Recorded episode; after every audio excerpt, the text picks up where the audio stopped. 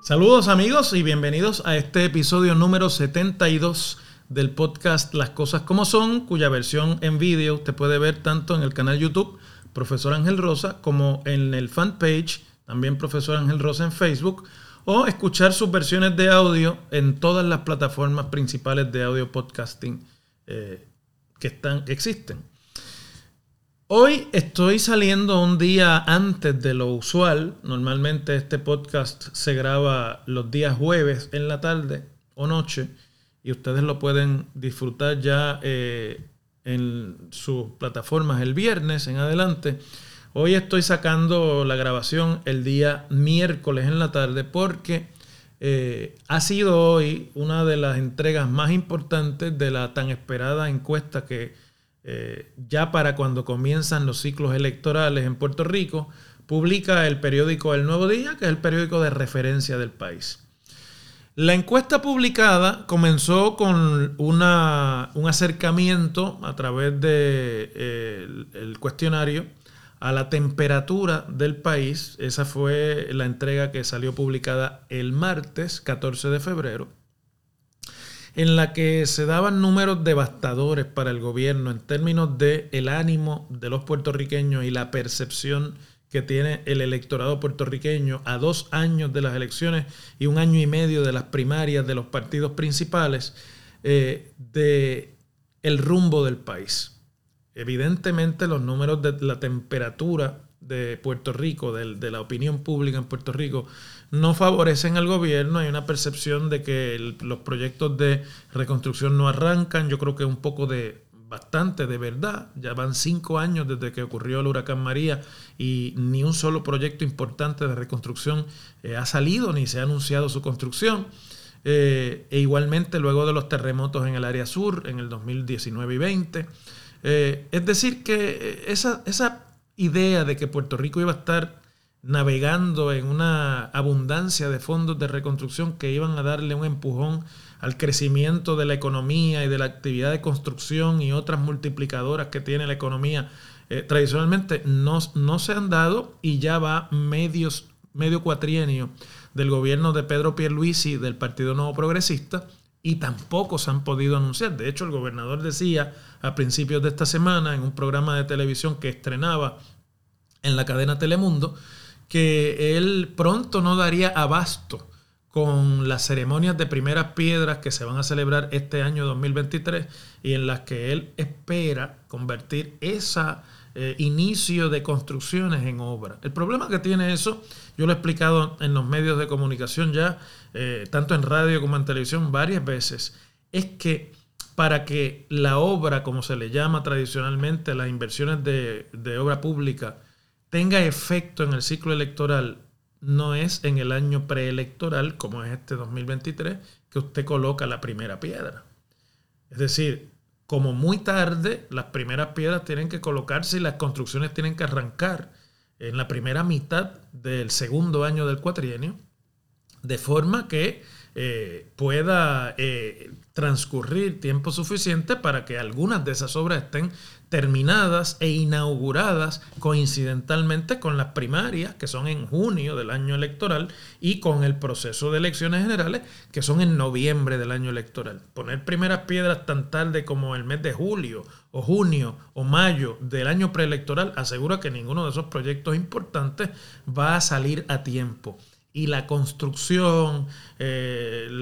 la colocación de varillas y de eh, hormigón y demás, o de pavimento y demás en carreteras, tradicionalmente trae inconvenientes a la ciudadanía que tienen que estar superados para el momento en que la ciudadanía va a, ejercer su derecho al voto y por ende la ciudadanía traduce la obra en votos cuando la obra está terminada y se está disfrutando. De lo contrario, se traduce hasta en frustración porque hay congestiones de tránsito, hay eh, problemas de, accesibilidad y hay eh, ruidos innecesarios en comunidades, etcétera que no, normalmente no traen satisfacción al electorado. Eso lo saben muy bien los alcaldes, que manejan ese calendario de pavimentación de calles a la perfección para que coincida ¿no? con el día de las elecciones, el que las calles estén ya todas inauguradas y listas. Y esa realidad tiene, además, cuando usted leyó la temperatura del país ayer, tuvo una incidencia directa en el resultado que hoy, miércoles 15 de febrero, cuando yo estoy grabando este podcast, quizás usted me oiga más adelante, pero eh, salió temprano en la mañana eh, la, la contienda más esperada, un atisbo, un acercamiento de la contienda más esperada para el 2024, que es la posibilidad de que haya primarias en el partido del gobernador para la candidatura a la gobernación en las elecciones de 2024. Hasta ahora, como eh, se podía percibir por expresiones que hizo la comisionada residente hace un par de semanas en actividades políticas en las que llegó inclusive a, insinuar que en el gobierno de Pedro Pierluisi se está intimidando a personal de confianza y de la dirección de las agencias públicas para que aquellos que simpatizan con su candidatura no participen en esas actividades suyas y que así impedir que crezca eh, el apoyo y el entusiasmo por su candidatura.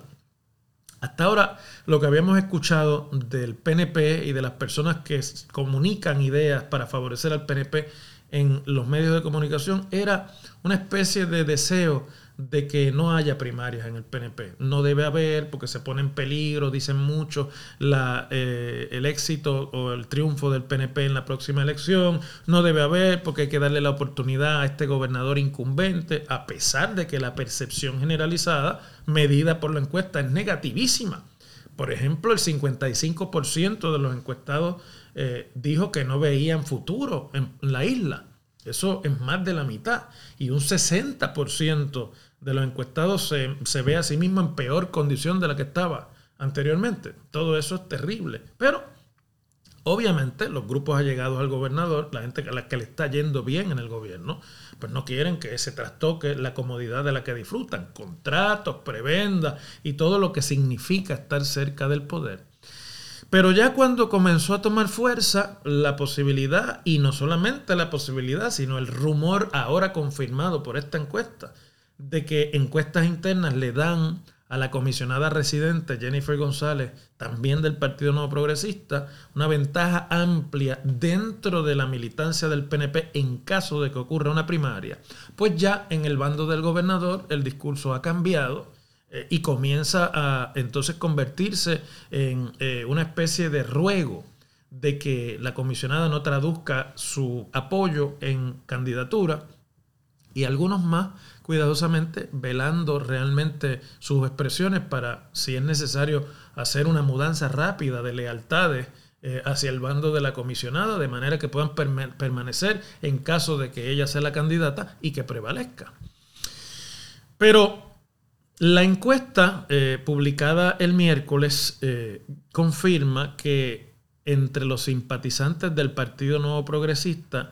Jennifer González cuenta con el 64% del apoyo en una posible primaria a la gobernación y que el gobernador incumbente Pedro Pierluisi cuenta con apenas un 25% de ese apoyo. Entre los demás eh, contestaciones posibles de otras personas y de no votar, se agrupa poco menos del 10%. Eso, eso es lo que quiere decir, porque hay que ser honesto a la hora de analizar y hay que ser transparente. Eso no quiere decir que el día de la primaria, si lo hubiese, este va a ser el resultado. Evidentemente estamos a un año y medio de la primaria. Las personas todavía no están enfocadas en la decisión de la primaria y no ha habido una sola actividad de campaña, ni un solo comercial de televisión ni radio de campaña, que todas son cosas que tienen efecto sobre los resultados. Pero lo que eso significa es que la figura de la comisionada es sustancialmente más fuerte y goza de, una, de un capital político mucho mayor que el gobernador incumbente. Entre otras cosas porque la comisionada ha estado seis años en el puesto de Washington, D.C., sin oposición real ni dentro ni fuera de su partido. La oposición, el Partido Popular Democrático, los demás partidos más pequeños, el independentista, el movimiento Victoria Ciudadana, el proyecto Dignidad, realmente en estos últimos años eh, no han hecho ninguna oposición. Y en el cuatrenio anterior, en el que estuvo todos los cuatro años ella en Washington como comisionada, el Partido Popular abandonó la plaza de Washington y no hizo ni, siquiera el intento eh, de, de fiscalizarla. Por lo tanto, los positivos de la comisionada, que lleva más de 20 años en la política, que es una figura conocida y querida dentro de su partido y fuera también, se han mantenido altos y se mantienen muy altos en este momento frente a cualquier contrincante posible, incluyendo al gobernador, que además ya lleva dos años ejerciendo la gobernación con todo lo que eso significa, con los problemas que se han eh, enfrentado y con los desaciertos de política pública y de decisiones que el gobernador ha eh, tomado en estos dos años y por lo tanto su apoyo electoral evidentemente se ha ido erosionando, se ha disminuido. Entonces, una ventaja tan amplia como esta que tenemos que echar por delante que se irá reduciendo en la medida en la que se materialice la primaria y que se irá reduciendo sustancialmente, lo que sí quiere decir es que a los ojos de los simpatizantes del PNP a dos años de las elecciones y un año y medio de la primaria, Pedro Pierluisi es imposible de reelegir. Y eso ya de por sí es una conclusión fatal para un gobernador al que le restan todavía dos años de gestión pública y que ha estado casi que rogándole a la opinión pública que por favor le permitan estar otro cuatrienio más, que él se merece ese otro, otro cuatrienio, que Puerto Rico necesita estabilidad y una serie de otras imponderables que realmente son propaganda, pero propaganda de, cuando, de la que se hace cuando usted está en la, en la rueda de abajo del favor del pueblo y de la opinión pública. Así que la encuesta es la primera de las que se van a publicar de aquí hasta el 2024 que confirma lo que muchos sospechábamos viendo y escuchando, ¿verdad? Las expresiones y los discursos de todos los bandos al interior del PNP. Eh, y evidentemente la mejor opción en este momento para el Partido Nuevo Progresista repetir un tercer cuatrienio en control de la gobernación de Puerto Rico es sin duda la posible candidatura de la comisionada, que tendrá que ver si es factible enfrentarse al gobernador, porque el gobernador no ceda su candidatura, o si enfrentado a números como los que esta, esta encuesta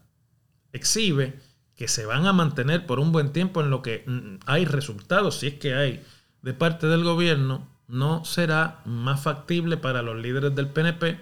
presionar al gobernador para, como ha ocurrido en otras ocasiones, en, en otros momentos, el gobernador incumbente ceda su candidatura a la reelección ante la imposibilidad de reelegirse. En el bando de Pedro Pierluisi la apuesta es sencilla. Pedro Pierluisi ganó las elecciones de 2020 con el 32% del voto eh, gracias a la fragmentación amplia del espectro partidista en Puerto Rico, cinco partidos compitiendo de lo que tradicionalmente era un panorama de tres partidos políticos y uno ampliamente minoritario y dos que se disputaban el poder, esa eh, atomización del panorama político partidista le permitió a Pedro Pierluisi, a pesar de los problemas políticos que tenía el PNP, con una base eh, de seguidores más grande que ningún otro partido de los actuales en Puerto Rico, obtener la gobernación con el 32%, a pesar de no controlar la legislatura ni la mayoría de los municipios tampoco en la isla. Y la apuesta de Pierluisi y de su grupo íntimo es que en ese mismo panorama de fragmentación, a pesar de su mala gestión, según la percibe la opinión pública, medida por esta encuesta, él todavía tiene una viabilidad de, aunque sea por un 30%, retener la gobernación.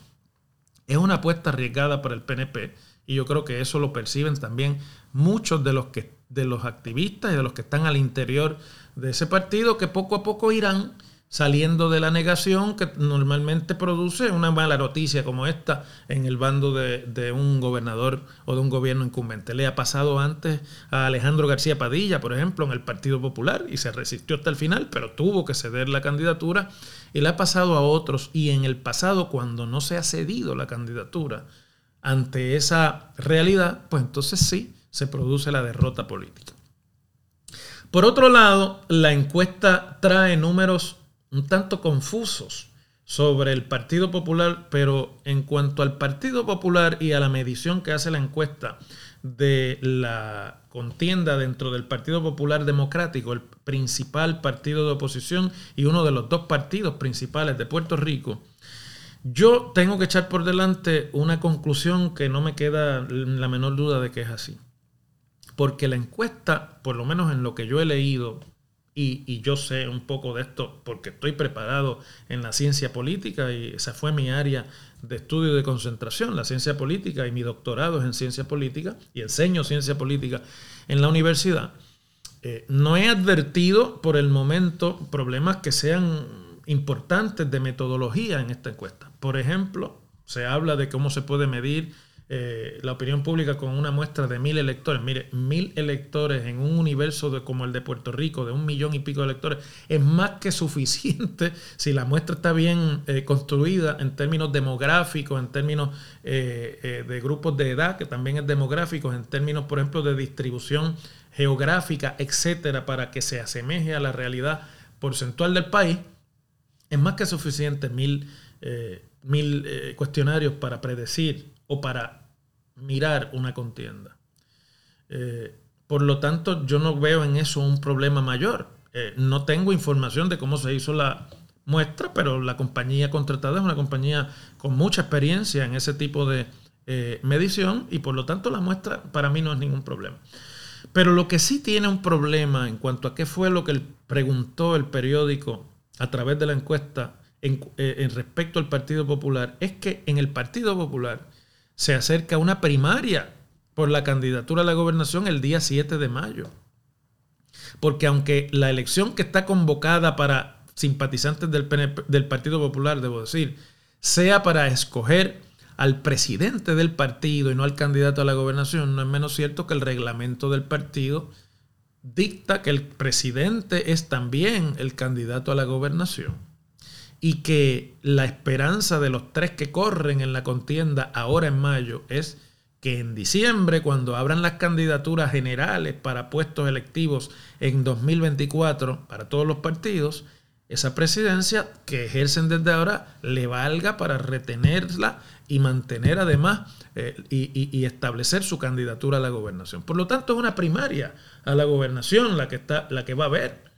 o una preprimaria, si usted le quiere llamar así, en el Partido Popular, en la que van a competir el alcalde y presidente de la Asociación de Alcaldes, Luis Javier Hernández, el último en entrar en la contienda, la alcaldesa y vicepresidenta actual del Partido Popular, alcaldesa de Morovis, eh, Carmen Maldonado, y el representante a la Cámara por el Partido Popular, Jesús Manuel Ortiz. Curiosamente, la encuesta no mide a ninguno de estos dos varones, ni a Jesús Manuel ni a eh, Luis Javier. Mide a Carmen Maldonado porque Carmen Maldonado expresó su candidatura hace tres, cuatro, cinco, seis meses atrás. Pero la encuesta cerró el 5 de febrero y el 5 de febrero ya estaban planteadas las candidaturas de estas dos personas, aunque no oficialmente era Vox Populi. Por lo tanto, uno no puede entender cómo acercándose a una contienda que es mucho más cercana que la de eh, el PNP, no hayan medido a los más evidentes contendores y hayan sin embargo incluido gente que ha dicho públicamente que va a correr para el Senado en vez de para la gobernación o que ha dicho públicamente que se quitan de la competencia del próximo 7 de mayo. Entonces uno no puede entender eso.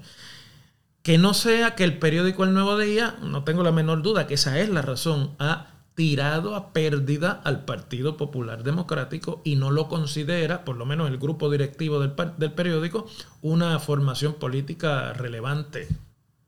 ya en Puerto Rico. Y por lo tanto, no le han puesto a, este, a esto ni la planificación ni el cuidado mínimo para medir las contiendas que son interesantes dentro del Partido Popular. Y han incluido a gente como Charlie Delgado, que aunque fue el último candidato derrotado del Partido Popular a la gobernación, el exalcalde de Isabela, ha dicho que va a correr para la legislatura y, que no está en esa carrera en este momento. O al senador Juan Zaragoza, que lleva dos, años, dos cuatrienios diciendo que quiere ser gobernador, terminó siendo candidato al Senado en la última elección y ahora ha dicho que quiere ser gobernador, pero que no va a participar en mayo, va a participar en la primaria de ley que cuya candidatura es en diciembre y la primaria ocurre en junio del año de las elecciones. Entonces uno no puede entender esto a menos que no concluya, como he concluido yo, que el, nuevo día tiraron a pérdida al Partido Popular Democrático y,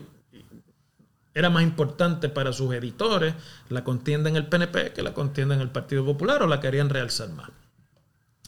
Repito, no es un problema de metodología, no es un problema de medición, es un problema de utilidad de la encuesta. Que los directivos del periódico a los que la compañía tienen que someterle los cuestionarios y el diseño y consultarlo porque quien está contratando la encuesta terminó aprobando que se midiera o no en esa contienda. Y ahí, bueno, pues aunque hay unos números en el sentido de que Charlie Delgado tiene el 28% del apoyo en una primaria, José Luis Dalmao, el actual presidente que ya ha dicho que no corre para la presidencia en mayo 7, tiene el 24%, y Juan Zaragoza que ya ha dicho que no va a estar en esa contienda tampoco, sino que quiere estar en la de junio, tiene el 19%, lo demás son respaldos marginales. Pero esas tres eh, cantidades, esos tres porcentajes, nos dan la idea de lo que realmente prevalece en el Partido Popular y es que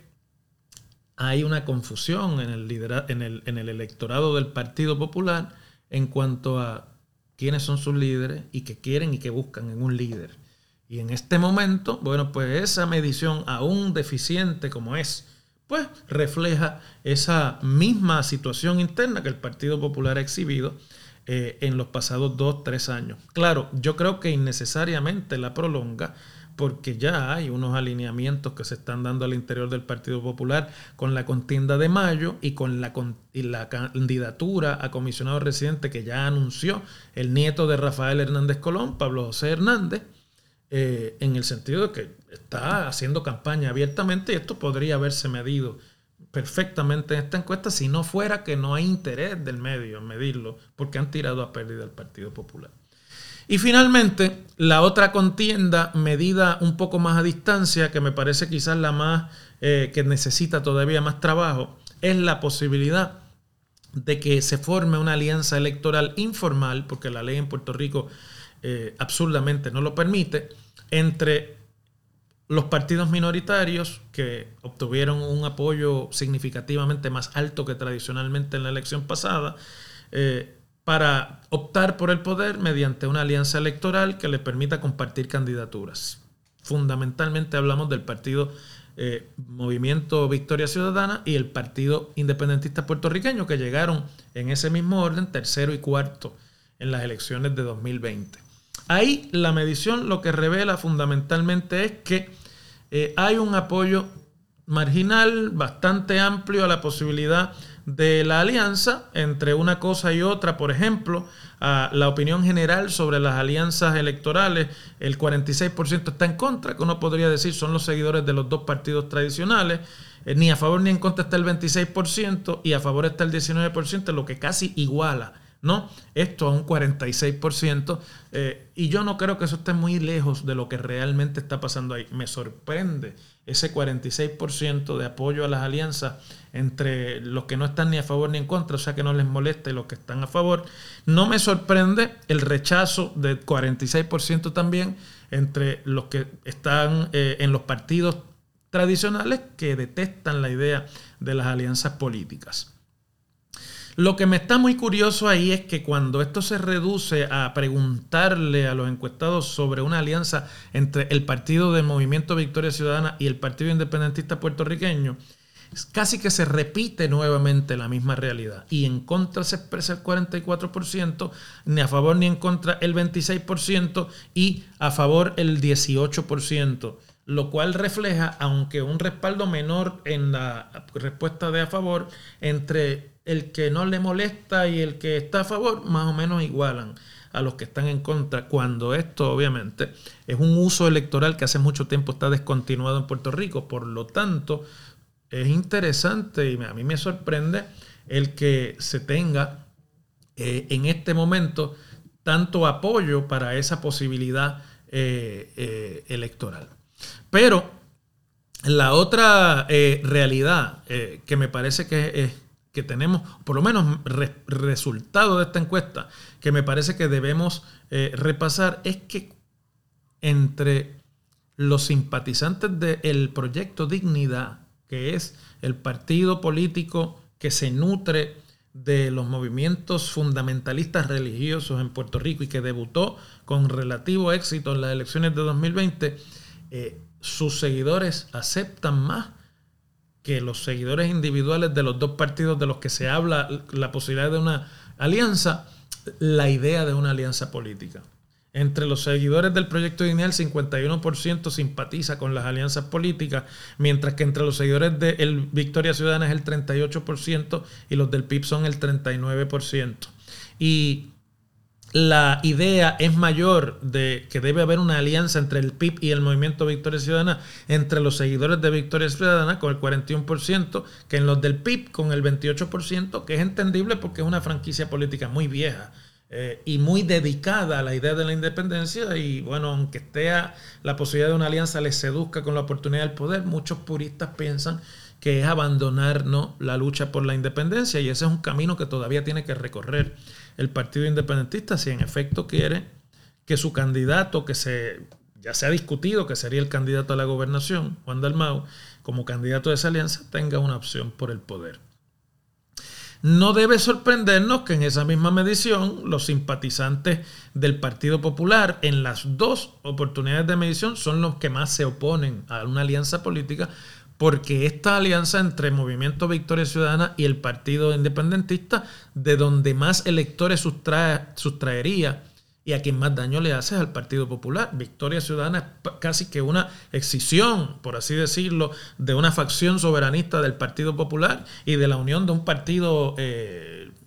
marxista de, de, los trabajadores pequeño que existió marginalmente en elecciones anteriores. Entonces, dada esa composición electoral de lo que es Victoria Ciudadana, uno puede entender ¿no? que al Partido Popular le preocupe más la idea de una alianza política porque sería la liquidación del Partido Popular finalmente. Y ellos, los populares, lo saben y por lo tanto se oponen. No en balde están de acuerdo populares y no progresistas con que se mantenga la prohibición en ley para las alianzas políticas que obligaría a que esto sea una alianza fundamentalmente informal y no formalizada, perdónenme la redundancia, eh, eh, cobijada bajo la ley. Pero yo creo que la encuesta a la que uno puede tenerle comentarios y críticas y puede estar en desacuerdo con los márgenes de ventaja o eh, que separan a una candidato a un candidata de otro